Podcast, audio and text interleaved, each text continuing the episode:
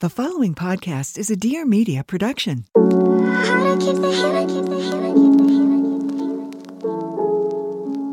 Hello, hello, gorgeous one. Welcome back to the Being Her podcast, where we talk all things feminine energy and how to make a better version of yourself. I'm so glad you are here. You're my favorite person for tuning in. Today, we're going to be talking about some interesting things, female manipulation. But before we do that, I just want to thank everyone who leaves a five star review, who listens, who's been supporting. We are now with Dear Media. We are doing amazing things, and it's only going to get better and better. So, before we jump into the content, I just wanted to say thank you so much. You mean the world to me.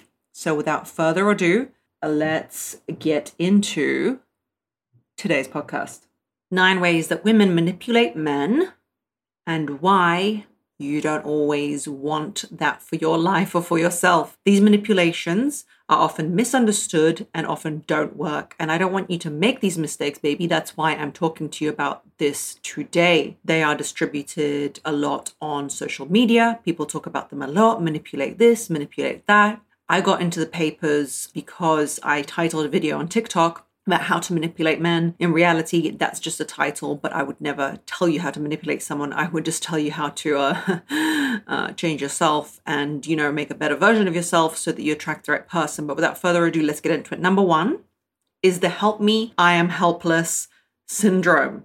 This often gets mistaken because what I will often say or maybe other content creators will say is that or other health coaches or you know lifestyle coaches will say is that men want to feel and i think we spoke about this on the last video and podcast is that men want to feel like they are making a change in your life. They want to see themselves as the hero in your life. They want to see themselves as somebody who moves the needle that you don't need to be this powerful you know woman to attract a man. You just don't have to be. Every man likes a different type of woman. But I will say this that asking a man for his help or for his advice is a very useful way to start a conversation or start a relationship with a man because they like to feel useful to you whilst remaining free.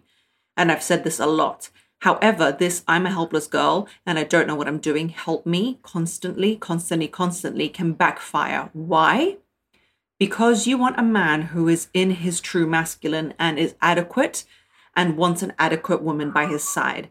If you are constantly in this kind of like childish state, you will attract a man who has a low ego. He is not fully developed. He's childish himself, and he needs you to somehow prompt his masculinity with being so, so helpless that it makes him feel like somebody compared to you. Now, that's not what we want. When I recommend ask him for his advice or ask him for help, what I'm actually recommending is when you want to talk to a man or when you want to start a conversation or when you want to get on his good side, as opposed to initiating everything and driving the whole conversation and driving all the dates, you should ask, Oh, what's the best Indian restaurant that you know? What's the best Japanese restaurant that you know? That is not helplessness. That is asking him for his advice. Let's say he's a restaurateur and he really loves, you know, eating out that is asking him for his advice, asking him for help for something you genuinely need help with. Like, I will be damned if I'm going around hanging some kind of heavy mirror on my wall. That is not pretending to be helpless. I genuinely don't want to do that. And I'm a massive advocate of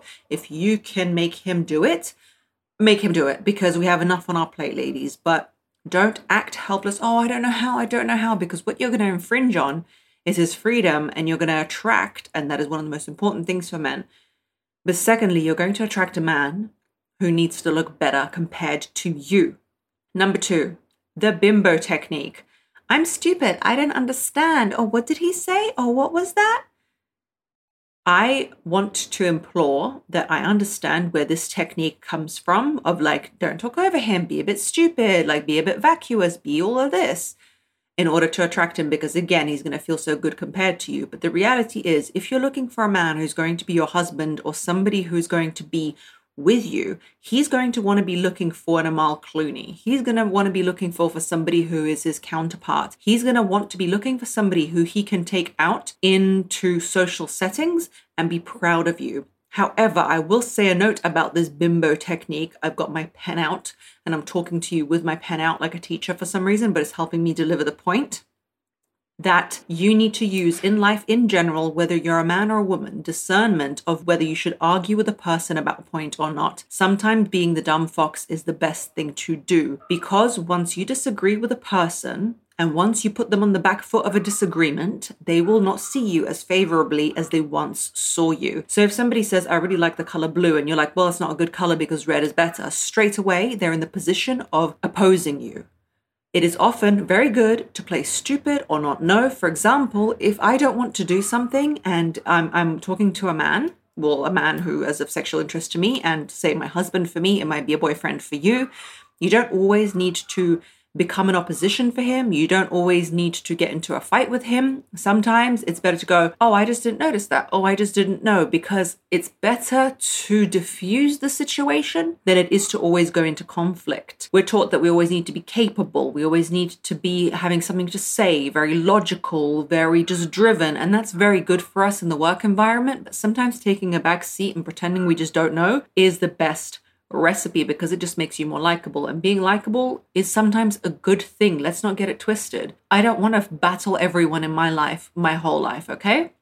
But being a bimbo and acting like you have no idea what's going on and you just don't know is not the right way to go about it either because again you will attract a man with a small ego who wants to look smart at your expense and that is not what you want. You're not going to attract a high value man in quotations as you guys like to talk about because he's going to be like who am i going to take her to? What is she going to say? This is ridiculous. Number 3 that he's better than you my girlfriend's partner is nicer than you and he drives a faster car than you this, I'm just going to debunk right now, does not work, never will work, never has worked. I don't know who made this up. If you are telling your man in order to motivate him how Tom, Dick, and Harry are better than him because your girlfriend's boyfriend took her on holiday and how your man ain't shit, this is a recipe for disaster. Straight away, take that, put that in the bin along with your other ideas. It is not a good idea.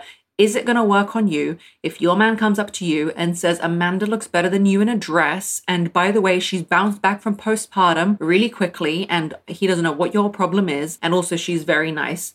Baby, I know if you're listening to this and you're a woman, you know one thing. If you tell a man, your man, a story about another girl and how she looked at you funny and how she texted you the wrong thing, and if he even dares to utter the words of, like, oh, yeah, but I see her point of view, he is dead to you for like the next few days. Like you don't even want to know what he's got to say, when he's got to say, or who he's got to say. He took the other woman's side. So don't think that just because you compare him to another man, it's going to make him run quickly, get jealous, and do better things. This is just a recipe for disaster. The other two have some merit, but number three just has no merit. Bin it, put it in the bin. In fact, don't talk about other men. Don't talk about it. It's, it's bad. Don't talk about exes. Don't talk about anything like that. It's a bad idea. Trust me. Number four, crocodile tears. And this one is a very interesting one. It's close to my heart because I'm an emotional person, me. I don't cry often, but I, if I am crying, I'm crying. Like, I'm not going to pretend I'm not crying. And I often advise you, my loves, that if you feel something, say something. Like, if I feel like I don't want to do something, I'm going to say it. We, as women, suppress a lot of our feelings, and a lot of our emotions in order to then attack the guy like some kind of saber toothed tiger the next week because we've just done so many things that we don't want to do. So if you feel something, say something. That is the true feminine energy. But also don't be stupid and don't be talking about stuff that doesn't matter. Again, the dumb fox, okay? So you've got to have a balance between that. Does it really matter enough for you to talk about it? Talk about it. And if not, then sit on it. But make sure it's not going to compromise. This is the key. It's not going to compromise your behavior with him. If you're going to be an angry rat in the corner, it's something you need to talk about. But crocodile tears is something that women use I don't use it, but I know from many, many men and many women I've coached that if you use tears in order to facilitate him to feel that you mean what you say, you will eventually turn off the gauge in him where he believes that what you are saying is authentic. Do you know what I mean? A lot of women can kind of go back to that. And if you can refrain from it, and my biggest example is if he doesn't turn up on time or if he doesn't do something, I will often personally go into the realm of anger and I need to control that. But a lot of women go into tears and crying and how could you and how dare you and all these things. Don't think that just because he reacted one time to you crying, leave it for when it's authentic. If you're going to cry constantly, and I know this because I get the DMs and I get people who I talk to telling me, my clients and stuff, that he doesn't react anymore. This is a line I've heard a thousand times. I just lie in bed crying myself to sleep and he just does nothing and he lays there. For some reason, if you overuse emotion, not that it's your fault, it just happens, men will turn it off. They will turn off their emotional connection to you. So be who you are, but don't let yourself get to the state of overwhelm where you are crying. If you're already at the stage where you are crying because of a behavior he did, then you need to understand that you're in a relationship place where you shouldn't have gotten to that in the first place. If suddenly he's done something that makes you cry, girl, cry. Like it is what it is. But if you're crying every Wednesday, Friday, and Sunday because, you know, he didn't put the cheese in the toaster properly and you're expecting an emotional reaction, that's the problem here. If you're expecting an emotional reaction and a connection, that might not be it. Number five, using intimacy, aka sex, as a way to get what you want. I often talk about you need to, on one hand, know how to make the man in your life very, very happy. As in, you need to understand him more than you love him. That's just the recipe for a good marriage or a good long term relationship in my eyes. And he needs to just love the hell out of you and not understand you much because I cannot explain myself to you all the time. If you don't understand, you don't understand. Just love me and do what I need. Okay, sir? But the point of this is a lot of women say, yeah, but how, on the other hand, do I set my boundaries? How do I punish him, in quotation marks, if he's done something wrong? You need to be authentic to yourself, and this is the key. Authenticity is often the key in life, okay? For example, some men really react to your closeness. Like, let's say every day after work, you guys chat. Or let's just say you guys are intimate. Like, you you sleep together every other day or maybe you cook for him or something like that but it is within reason. It's not like if you upset your man, and let's say his role is the provider in the relationship, this is just an example, he snatches the card out of your wallet and doesn't give you money that week. That's not what happens. You have some roles in your relationship which still stand by, which is why if my partner does a small indiscretion, which isn't really, but he really annoyed me, but da da da da, I won't stop washing his clothes because that's something I usually do to run our household. However, if he does something that truly hurts me on a real personal level, which hardly happens, but if it did happen, let me tell you, there would be no intimacy, there would be no washing, there'd be no cooking because why? I am genuinely heartbroken and sad. I am genuinely not doing those things, not to punish you, but because I don't want to talk to you before we go to bed. I don't want to touch you. I don't want anything. It's not these rules that I saw. I can't remember which American dating show I saw it on, but there's some kind of like no touch rule or something like you were mean to me so now you're not going to touch me for 3 days. What are you talking about? There should be no no intimacy rule or no touch rule. The only time you should stop physical affection with your partner or let's say cooking for him or whatever it is you do or talking to him is when you genuinely in your soul feel sick in order to do it. You don't like to do it it makes you disgusted because what they did was so awful to you. Or you just don't like them as a person right now and you you need time. And in that moment when he comes to you and he's like hey baby let's do this da da da da da or where's my where's my dinner? You say do you know what? I am genuinely so sad that i can't even think about that right now. Not oh because you did a b c d e f g now you can't sleep with me for two weeks. That's not the way. That's not the way. So as much as you need to understand him and know how to make him happy, you also need to know how to make him not so happy. And that is in the minor, small ways. Like if you always pick up his random drink when you drive through a drive through, don't do that anymore because he's not respecting you. So don't do that. But you can't suspend intimacy and, you know, completely derail your household, not pick up your children from school, like do all this madness because those things have to come from a genuine place. So don't use sexual intimacy in order to control anybody. It is not a tool, it is a genuine intimacy between the two of you as people, so you cannot use it that way. However, if you truly have been hurt, there is no time limit, there is no reason, there is maybe a counselor you need to see, there's a therapist you need to see but using that to control him is not the way. It's, it has to come from genuine emotion. Number six, feel sorry for me. I have no boundaries, but you need to feel sorry for me. This is a female manipulation that I really don't like, and I talk about it so much. You have one life. You are this feminine creature. As I talk about it, life isn't always easy. You have your periods, you have postpartum. I'm eight months pregnant at the moment, okay? I'm doing all this. And what a lot of women will do is instead of taking up space in this world, taking up their rightful space in this world and saying, listen, I can't look after your 700 children and five horses and five dogs, okay? I can't do it. You need to pull, pull in and, and do it as well. Before you get angry, before you get angry, you need to say it with the lightness of spirit. You need to say it playfully, girl. You need to be like, baby, it's too much for me. I can't do it today. I can't cook.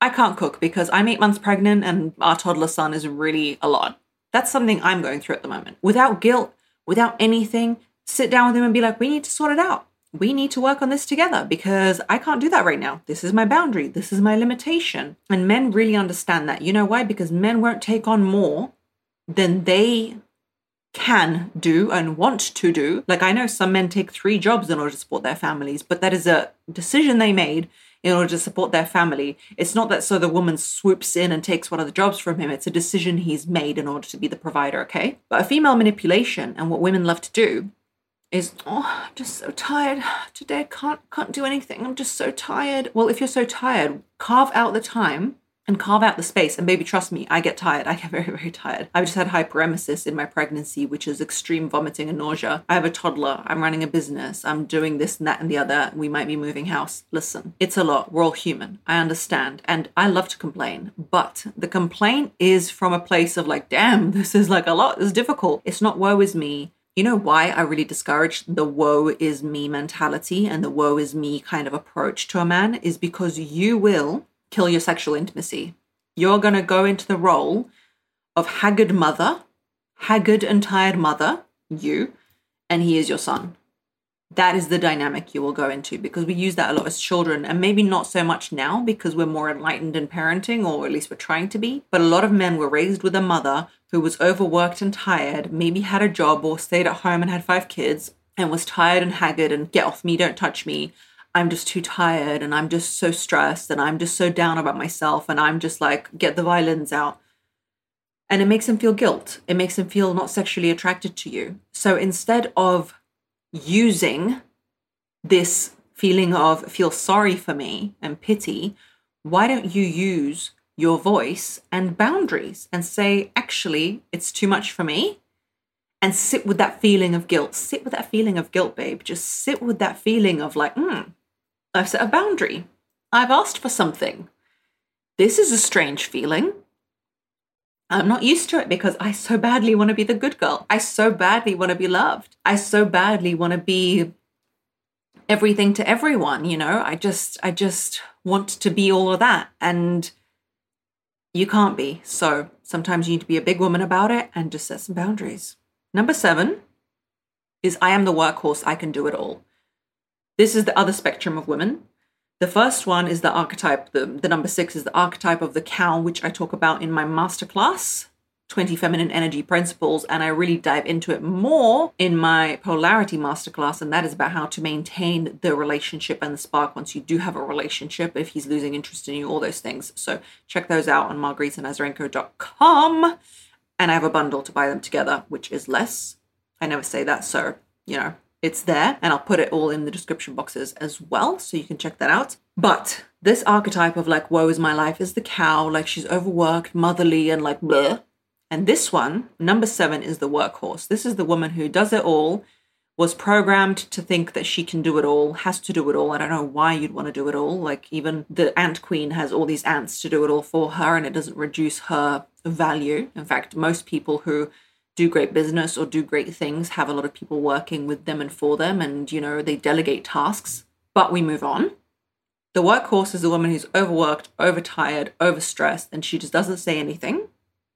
And she thinks that by doing it all, by doing, doing, doing, doing, doing, which is a masculine trait, she will get rewarded from others with recognition. When she understands finally that the feminine energy and what women, what people, pardon me, want from a woman is feminine energy and this light and this sensual juiciness of femininity. And I know you can't always have that if you're a single mother and you're working, but this is in the context of manipulating a man. So, say you're married and you're together and you're like, yep, I can do it all. I'll work two jobs or I'll work really hard and then I'll come and do the house and I'll do this and I'll do that. And you are just grinding yourself into nothingness. And it often reflects on a woman's image, how she looks. She's going to cut her hair off. Not that there's anything wrong with short hair, but let's say that was not your style. She will start to simplify her life. She will stop to wear clothes that she wants to wear. She will stop to embellish herself. She will stop to do all those things that make her feel glorified in her femininity in order to just keep on working because she feels like some kind of reward, like heaven and Christianity or something. I don't know. She feels like once she has martyred herself enough, everyone will recognize her. But sadly, that's not the case. People, the world, and especially men, recognize women who can take up space and love themselves because value is given to those who give themselves value. People only talk well about women who are the workhorse and sacrifice themselves and never did anything after they die, basically. They just go, oh yeah, she was a really good woman. Yeah, my mum, she she worked so hard. Not my personal mum, by the way. My mum really knows how to take up space. My mum would give Beyonce a, a run for her money of how much queen energy she has and how much space she takes up, which is, I guess, where I got this point from. But no one's going to glorify you from doing, doing, doing. It's just not going to happen. That's all I'm going to say. So ask people for help. Number eight, I'm leaving you, but daily, in every argument. I will say it's very, very important to set a boundary of if you A, B, C, D, E, F, G, somewhere in your conversation of long term relationship, if you A, B, C, D, F, G, I won't be able to be with you and I will leave you. What is that for you? I don't know. He hits you, he philanders, he disrespects your dog. I don't know what that is for you. For me, I have some things where I have said once, not every day, not on the daily, but I've communicated the message to the men I've been with and specifically my husband especially my husband, pardon me, that these things I, as much as I'd want to look past, I won't be able to. So you do that, you'll lose me. And I know what he wouldn't be able to look past either. This isn't just a feminine thing, it's a masculine thing too. I know his boundaries, he knows mine, but we don't talk about it, we don't go on about it. If you're the type of woman who is constantly saying you're going to leave because of a behavior, baby girl, you are the reason why the person who is with you does not change. Even if you want the ring, like we talked about in the last episode, if you want the ring on your finger and you're always nagging him about it and you're always like, I won't be able to be with you, I'm to leave, yada, yada, blah, blah, blah, but you're not leaving, he understands that it's not a thing for you. You're tricking yourself, you're tricking him. Things need to be understood and communicated once and clearly. I want to be married. I am 29 years old. I want to have three kids. God willing. If that's not you, that's absolutely fine. But if you don't let me know within a year, then on mutual ground, I am off. You know, it's it's no no problem for me. And you need to let people know like that because you are a prize, my love. You are a prize in terms of the fact that you were born. People raised you. If you ever raised children, you understand how much hard work that is to put into actually raising someone and effort and all your ancestors that came before you and everything. So you're a prize not because you are more special than any human being, but because life is precious. It is a prize to have life. So you don't need to cling onto Jeff over here who doesn't know if you're the one for him. Let Jeff go because maybe he's meant to be with Mary and the one you're meant to be with is just waiting around the corner. And in every argument, if you're threatening to leave, you are losing the power in your voice. It is literally the most power reducing thing that you can say if you say it often. Do not do it. Do not use the divorce word. Don't do it because you will lose with that manipulation. Number nine, one that is near and dear to me blowing hot and cold. I made a TikTok that said if you're always consistent and you're always the same in your relationship, you are losing out. Why? Because you are building a level of love and intimacy that might make your desire part suffer. And I said, like, if you're always texting your husband 500 times a day, then maybe one day delve into work, go to the cinema with your friends, do something else for your life don't always be consistent in how you act because in being consistent in how you act and always being at his beck and call, it denotes to me that you might not have very much of a life of your own. People are busy. People who have value value their own time. When you're doing your yoga, you're going to your gym, put your phone away. When you're pushing the shopping trolley, don't be trying to text in with one arm while your kid is crying. I am guilty of these things. I'm talking to myself as much as I'm talking to you because we're used to so being so subservient to people and what they need from us that we're not there and present in our own life. Don't always reply to everyone. This is for friends as well. Don't always be jumping on everything. Have some kind of I don't know, demeanor about you of your time being precious. And what a lot of people misunderstand that as, as blowing hot and cold, like on purpose. Like one day I'll be sitting there sulking, and the next day I'll be there and happy. It only works if it's genuine and that is your genuine emotion. And I'm a big advocate for adhering to your genuine emotion in the moment. But I'm not an advocate for pretending to blow hot and cold because if you've got a mature masculine man who is basically in his he's secure in his attachment, he will very quickly get bored of you and just lose attraction to you. However, if you've got a man who is avoidant or a man who is anxious, this blowing hot and cold on purpose is going to work really well on him because that is part of his trauma and how he was raised. So if you got one of those, keep going, girl. I wouldn't recommend it. But if you want a secure man, don't pretend to blow hot and cold. Don't play games. Be authentic because you want that secure man in your life. But don't also be at his beck and call constantly, constantly, constantly. Anyway, let me know in one of my posts, DM me. Let's talk about it. Leave a review on this. Leave me a comment. Are you guilty of these manipulations? And if you're a man, have they worked on you? Let me know how you feel. And um, I'll see you on the next one. I'll talk to you on the next one. Thanks for lending me your ear. Love you lots like Shady Tots. Bye.